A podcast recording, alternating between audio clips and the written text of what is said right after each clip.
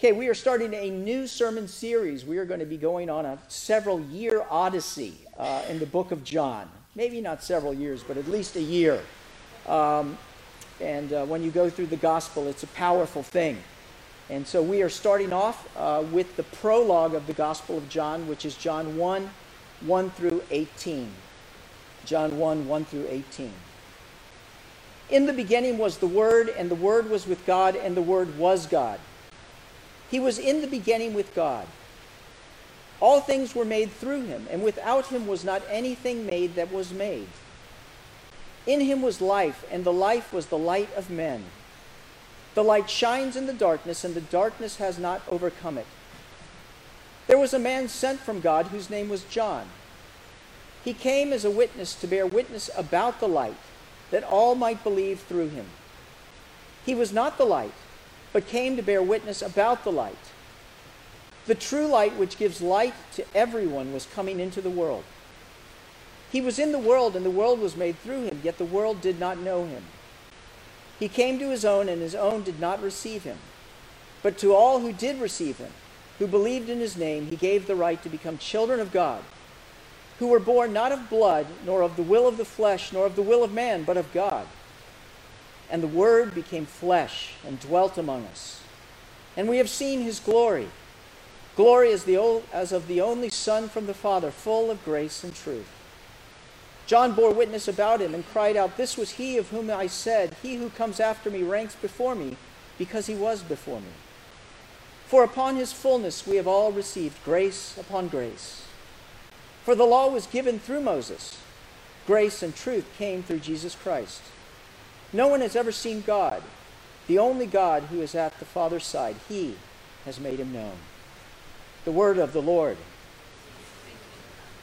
Well, it happens about twice a year that you start seeing the magazines uh, appear on the racks in the grocery stores with the question, Who is Jesus? It's usually around Easter and Christmas when that question begins to be asked again, and then it's neatly tucked away until another holiday season. But that's the question that we're going to attack today because it's the question that is answered here in this prologue Who is Jesus? There was a study done last year by Ligonier Ministries that asked this very question. And 52% of American adults believe that Jesus was a great teacher and nothing more. What's even scary is when Christians were surveyed, 30% of people who call themselves Christian agree that Jesus was merely a great teacher. 65 of them agreed with the statement that Jesus is the first and greatest being created by God.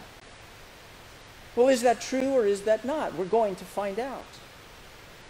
But C.S. Lewis put it this way when examining the question of whether Jesus was a great teacher. C.S. Lewis said, A man who was merely a man and said the sort of things Jesus said would not be a great moral teacher.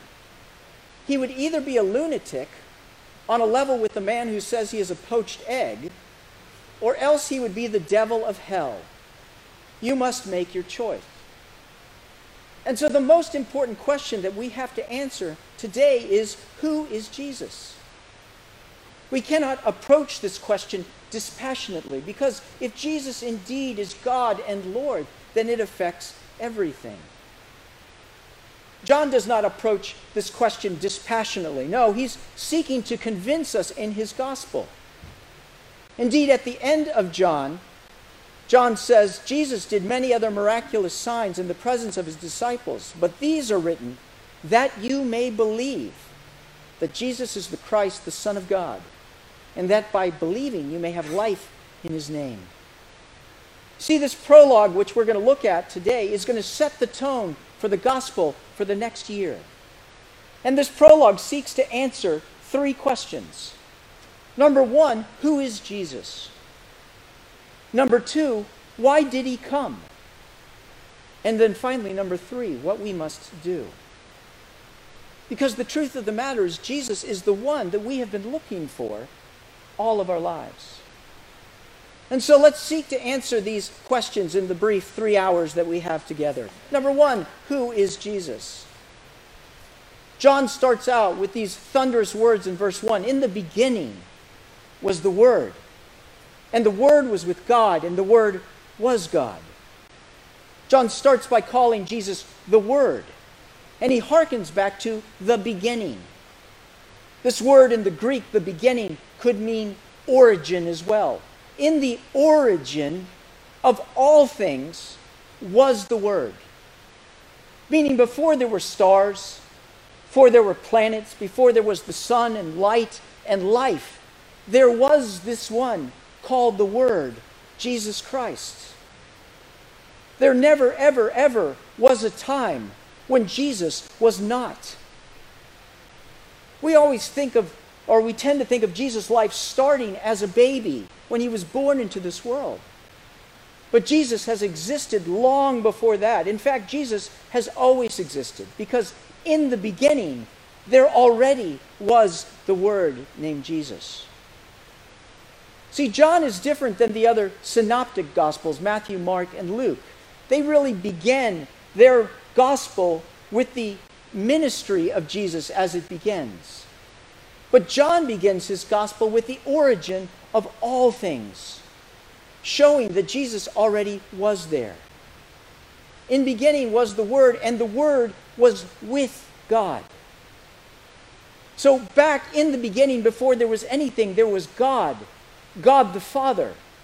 And with God was this one called the Word, Jesus Christ. We see that they were separate, yet they were both God. There was a relationship, if you will, between God the Father and God the Son. Before there was anything else, there was a love between these two beings, these two creators. The Word was with God, and the Word was God. That means that in Jesus Christ, all the attributes, all the characteristics, all the abilities of God preside. He is all knowing, all powerful, all holy, and all glorious.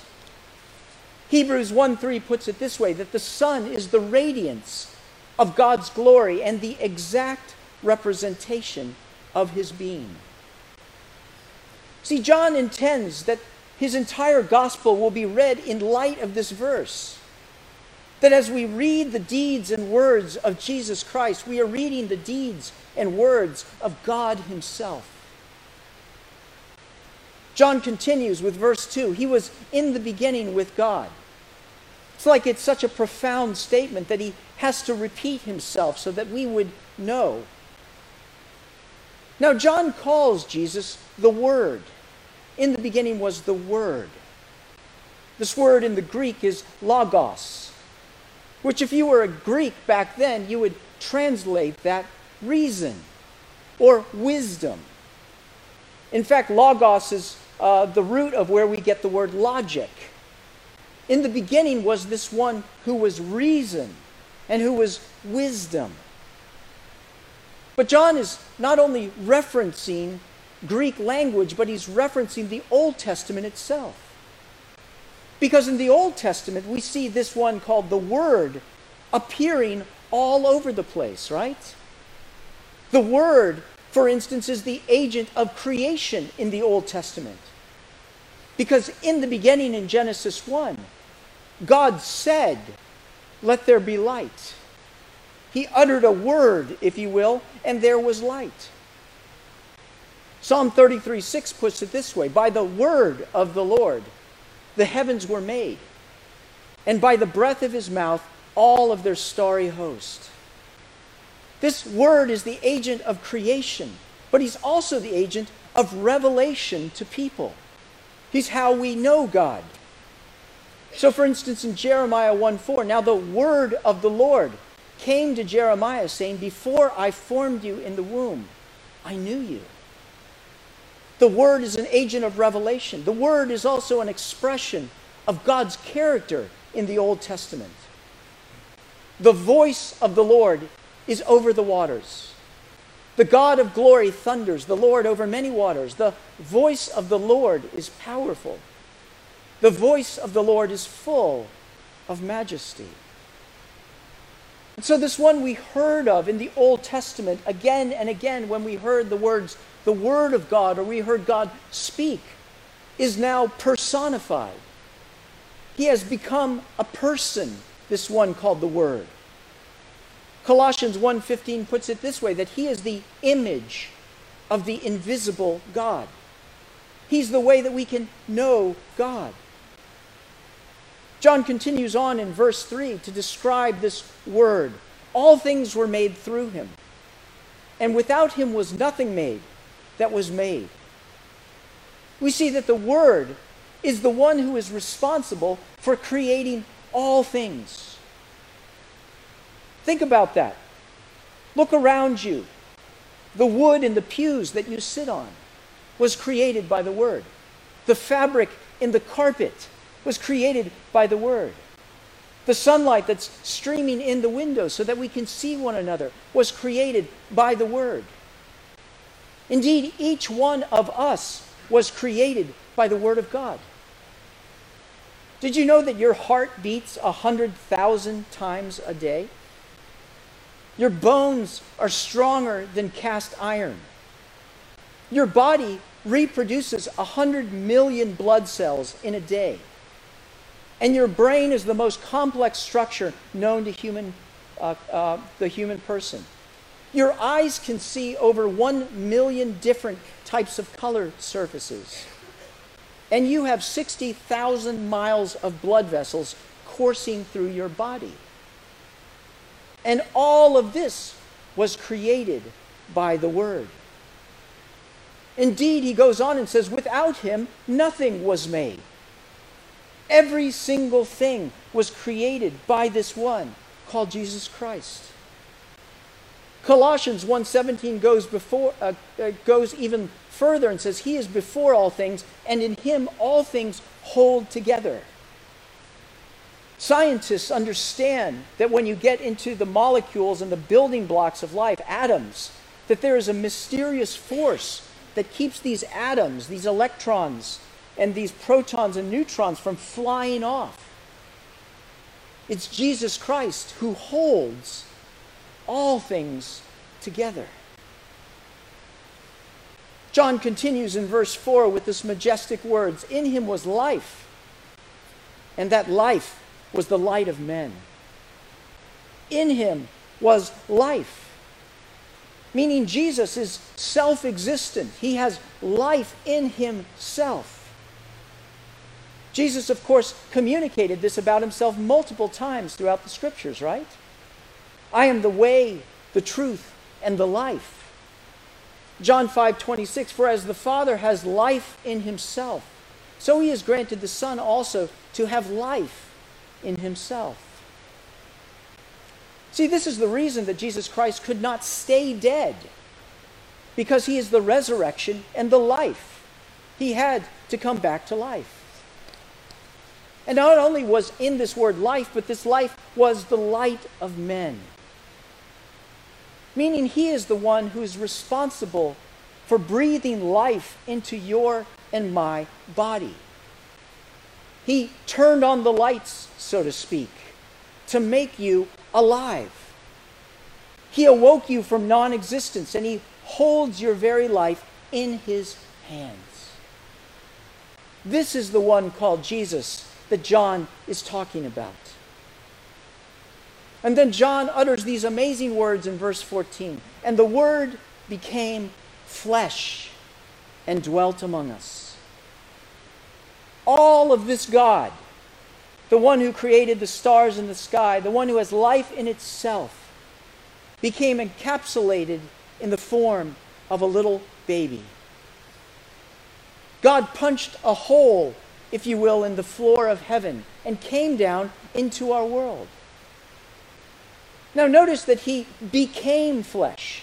He didn't put on a costume of flesh, but he actually became flesh. He became human. He created a body. Now, he did not shed his divinity while being fully human, he was fully God. Without giving up what he was, he became what he was not a helpless child who cried and was cold and was hungry, who had to be changed.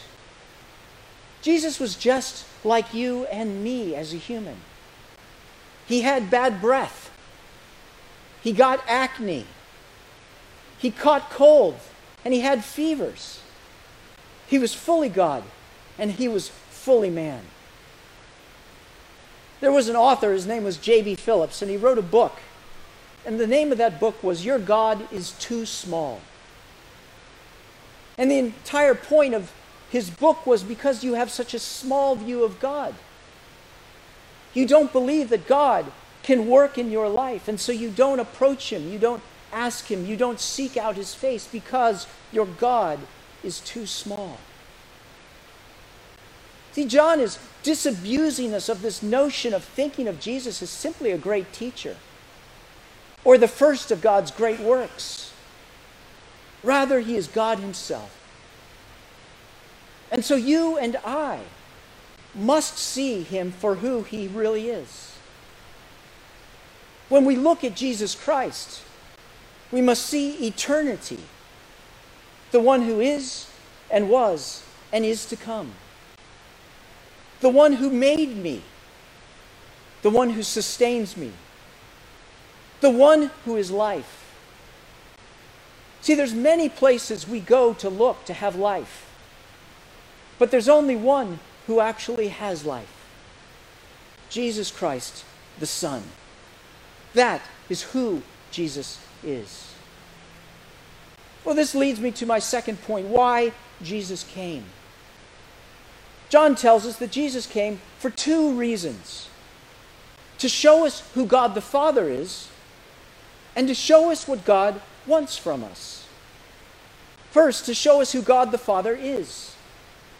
Notice verse 18 that no one has ever seen God, but the only God who is at the Father's side, he has made him known.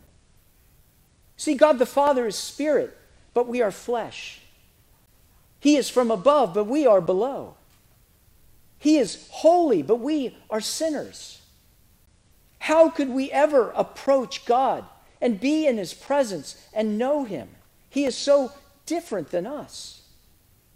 But Jesus came to reveal the Father. The only God, Jesus, who is at the Father's side, He has made Him known. He made it possible that we could know God the Father in a personal, intimate way. He came to reveal the Father. Jesus said in John 14, 7 to his disciples, If you really knew me, you would know my Father as well. From now on, you do know him and have seen him. And Philip said, Lord, show us the Father, and that will be enough for us. Jesus answered, Don't you know me, Philip? Even after I have been among you such a long time, anyone who has seen me has seen the Father. What does that tell us?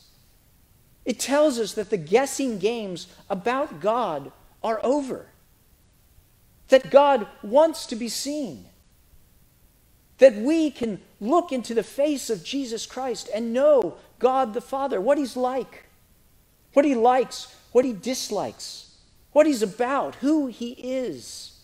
Jesus came to reveal the Father. But Jesus also came to reveal what the Father wants from us. See, God did not send a warrior, God did not send an army. God sent a baby.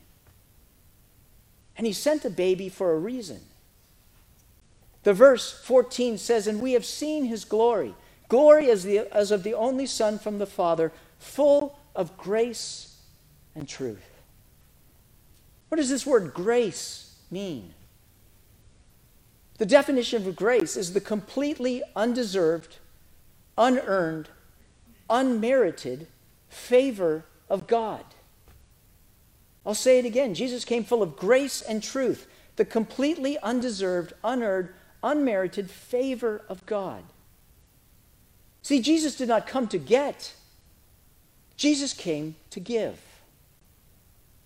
Our world does not give grace. Our world rewards entirely based on your accomplishments, what you've achieved, what you have, what other people think of you. Our world does not give grace, but God does, because Jesus came into the world to give the grace of God. Some of the first words uttered when the first person recognized Jesus, John the Baptist, said, Look, the Lamb of God who takes away the sins of the world. Jesus came to take away your sin and my sin, that we could ex- experience the favor of God. John 1:16 says from his fullness we have all received grace upon grace. It's like Jesus is full of grace. And it's from his fullness, from this overflowing fountain that we have received grace upon grace. A way you could translate that would be one blessing after another. That's why the name Jesus, Yehoshua, literally means the Lord saves. Jesus came to save and to give one blessing after another to those who he wants to call his children. For the law was given through Moses, but grace and truth came through Jesus Christ. See, the law that was given through Moses was a list of commands. Here's what you have to do this, this, and this. And if you obey the commands, you will receive blessing. But if you disobey the commands, you will receive cursing. It was a conditional law. And the reality is, all of us have failed to follow that law, have we not? For all have sinned and fall short of the glory of God. Who has loved God with all of his heart, mind, soul, and strength, and his neighbor as, himself, as himself? None of us. God the Father should have sent an agent of wrath. But instead, grace and truth came through Jesus Christ. I love the acronym of grace God's riches at Christ's expense. He came to bring grace and he came to bring truth. The truth of who God is that he is merciful and forgiving, slow to anger abounding in love and faithfulness. He came to reveal the person and plan of the Father. I've used this illustration before, so forgive me, it's been a while. But it's of a farmer who was in his farmhouse late one night on a cold winter's night. And he heard a, a thumping, a tapping. And as he looked out his picture window, he saw there was a bird that was trying to get into the window. It was attracted by the light, and so it was bumping into the window. The farmer had compassion on this bird, and so he put on his coat and he went outside and he opened up his barn and he turned on the light and he went to the bird and he started talking to the bird, saying, Go into the barn, you will be safe and you will be warm there. But the bird just continued bumping into the window. The farmer tried to corral the bird, tried to get near the bird and, and get around the bird and, and, and shoo the bird into the barn, but the bird would just fly out of range and continue to bump into the window. And the farmer had this thought I wish that I could become a bird so that I would be able to communicate and tell this bird where to go and how to be safe. That's exactly what God the Father did. He became a human that he might get near us, that he might show us that he's not to be feared, but rather to be loved, that he is safe, and that he would show us the way to life. Jesus is the one that we have been looking for all of our lives. Jesus shows us that we need not fear the wrath of God. Many of us here live in fear of God. What'll He do to me when I meet Him? I know I deserve His wrath because I fall short of the person that I am supposed to be. But, my friends, we need to look no further than to Jesus Christ who came, full of grace and truth. So we must see Jesus for who he is. Come close to him, John invites us. Don't run away. Follow his path. For he is the one that leads to the barn. Indeed, he is the barn. The one who is safety, the one who is life. And this brings me to my final point what we must do.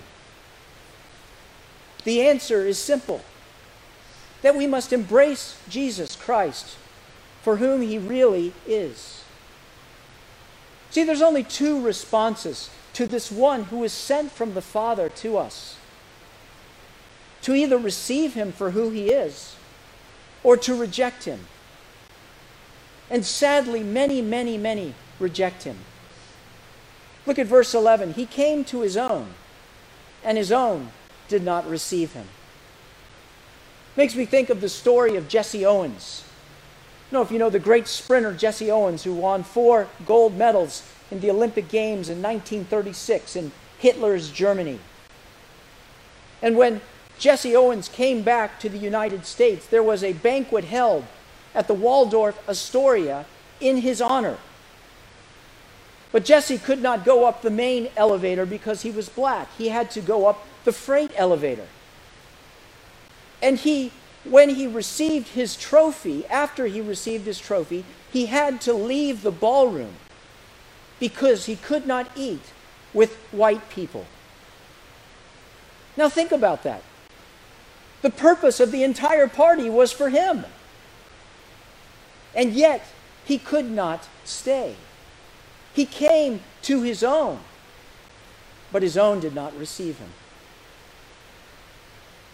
Jesus came to his own, but his own did not receive him, and it's still happening today. But to all who did receive him, verse 12, to those who believed in his name, he gave the right to become children of God. See, we can receive him. And how do we receive him? By believing in his name. By believing that he is who he said he was. His name, Jesus, the Lord saves. That he is the Lamb of God who takes away the sins of the world. That he is the one who is the way, the truth, and the life, and worthy of all of our worship and all of our devotion.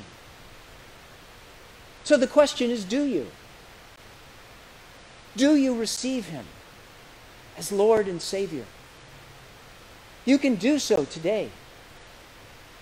You can, in your heart, bow your knee to Jesus Christ and claim him as your King and Savior, as many, many in this congregation have already done, as I have done. And what does he do when you do receive him? He gives the right to become children of God. Think about that.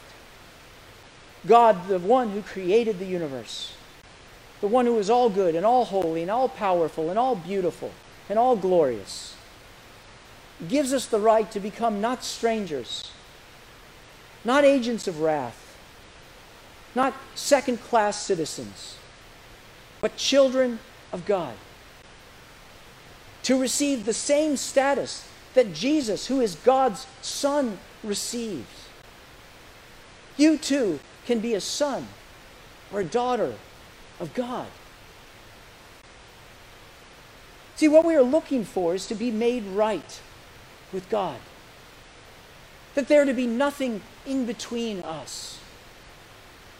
And Jesus breaks down all barriers, all walls, and brings us into fellowship and communion with God. What John is communicating, and I am communicating to you, is that Jesus is the one that you have been looking for all of your life. So come to him. Give your heart to him. Seek him day by day, moment by moment. Because Jesus said, Behold, I stand at the door and knock. If anyone, and he does mean anyone, opens the door, I will come in and eat with him and him with me. He's the one we've been looking for all our lives. So don't leave here without finding him. Rest in your relationship with the one that brings you to the Father, for he is most certainly coming back. And we will see him and live not by faith, but by sight. Because Jesus is the one we've been looking for all of our lives. Let's pray.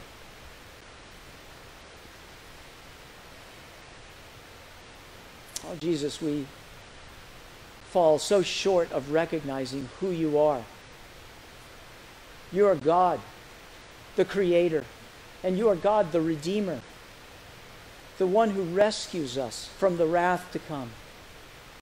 I pray that we would see you for who you are, to acknowledge you, the one full of grace and truth, and that we would bow our knee and that we would humbly come to you. Make us children of the Father, that we may know what it means to truly come home. We pray all of these things in Christ's name. Amen and amen.